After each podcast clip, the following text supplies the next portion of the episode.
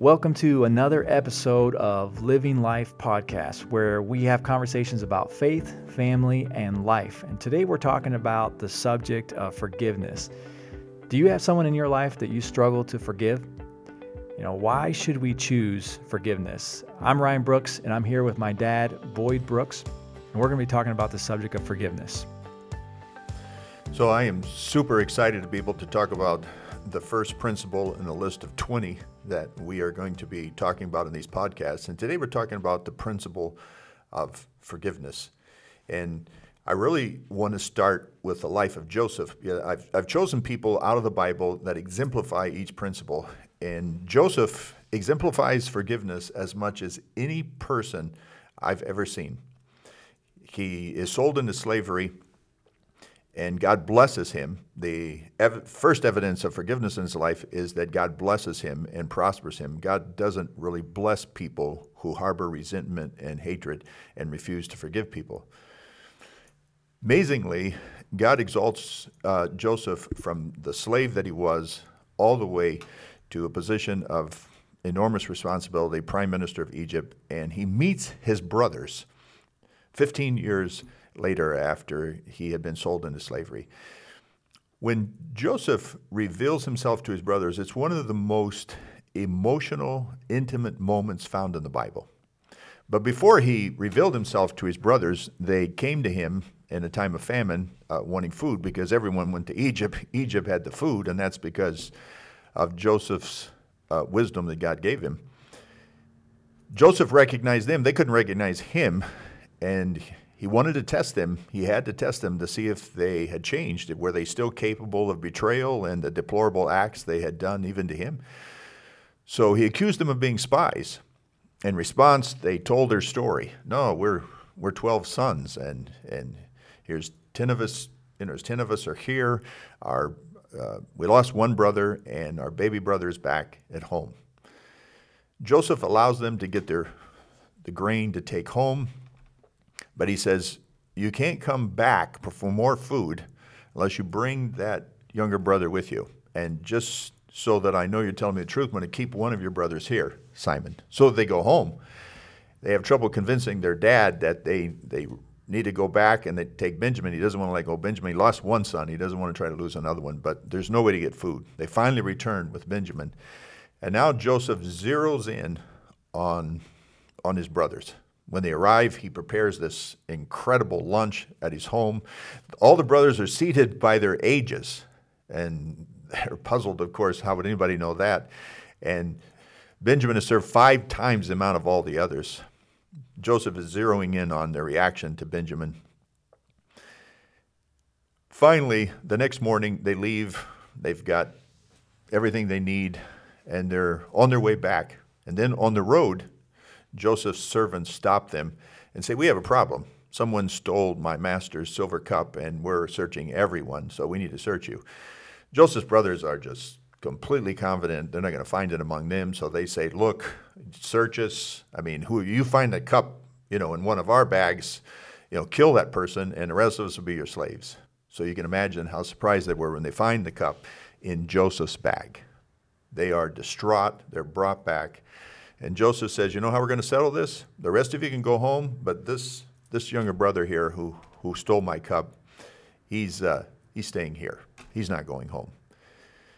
Judah steps up and he insists that let, the, let all of them go, let the, the baby brother Benjamin go. He will give his life. They pass the test. The brothers pass the test. And then this intimate moment where Joseph reveals himself to his brothers. He sends everyone out. Joseph weeps. He, he, he, he hugs their necks. And he says, I am Joseph, the one that you sold into slavery, and God brought me here to prepare the way. That's what forgiveness does. It brings intimacy, it brings connection. This is a wonderful gift that God has given us. And Joseph sums up his life in terms of forgiveness. When he named his first son, he named him Manasseh. And the de- definition of, of Manasseh is God made me forget all the trouble of my father's house. Joseph didn't have amnesia, he didn't forget all the events.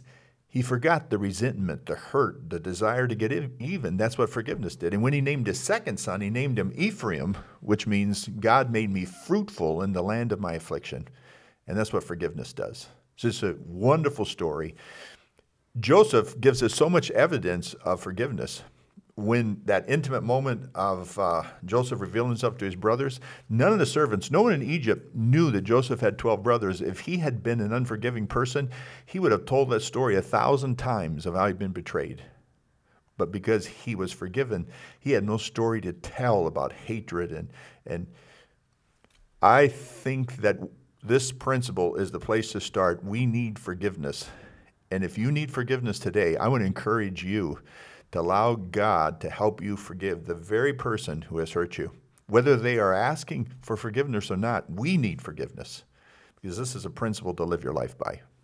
Yeah, I think that's a great story. It's probably one of my favorite stories in the Bible. And I, th- I think when you were talking about this in your sermon uh, on forgiveness, you mentioned that forgiveness comes in a lot of different ways. And, and not a lot of times when you think of forgiveness, you think, oh, it's it's this really serious issue, you know, that I have with somebody, and I got to, which is is true. You do need to forgive, but uh, I had a situation recently that I needed to apply the principle of forgiveness in a very simple everyday life moment. Uh, you know, I was I was driving, and I think you mentioned this in your sermon, but I was driving, and you know, you sometimes you you see those people with road rage. You know, they cut you off, and it's just like, man, my blood just rises. You know, it rises, but so I had this, I've had several moments. I hate to say that, but I had a moment recently where I was driving and I got frustrated. Uh, all, my whole family was in the car and we were driving to the store. So I dropped my wife off. She was just going to run in and get something really quick. And I had my daughter and my son in the back. And I was still kind of frustrated. You could, uh, you probably could hear me, you know, sighing like, you know, all this kind of stuff. And so we're sitting in the parking lot, and my daughter, she recognized that I was frustrated at that person. Three year old, three year old daughter. Yeah, three year old. And she's like, "Hey, what, what's the matter, Daddy?" And I was like, "Oh, I'm just frustrated, you know." And uh, I was kind of still probably, you know, sighing a lot. And she says, "I'll pray for you," you know. And that may not seem like a big a situation or a big deal, but I think forgiveness comes in just even people you maybe you don't meet face to face. You know, you and how you respond to those situations, and that that can humble you real quick. Just a three year old recognizing, hey, something's not right, but and they're willing to pray for you.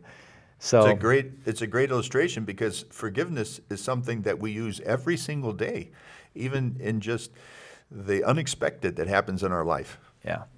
We're going to try to wrap this podcast up today, but as always, thanks for listening to Living Life. And if you're watching this or listening to it, just be sure to click the notifications and subscribe, whatever you got to do. That way you can catch the next episode when we put it up. And uh, if you like what we're doing, give us a thumbs up on the video and we'll see you again next time. Responsive Parenting Principles for Raising Connected and Healthy Kids by Boyd Brooks. Available at boydbrooks.com.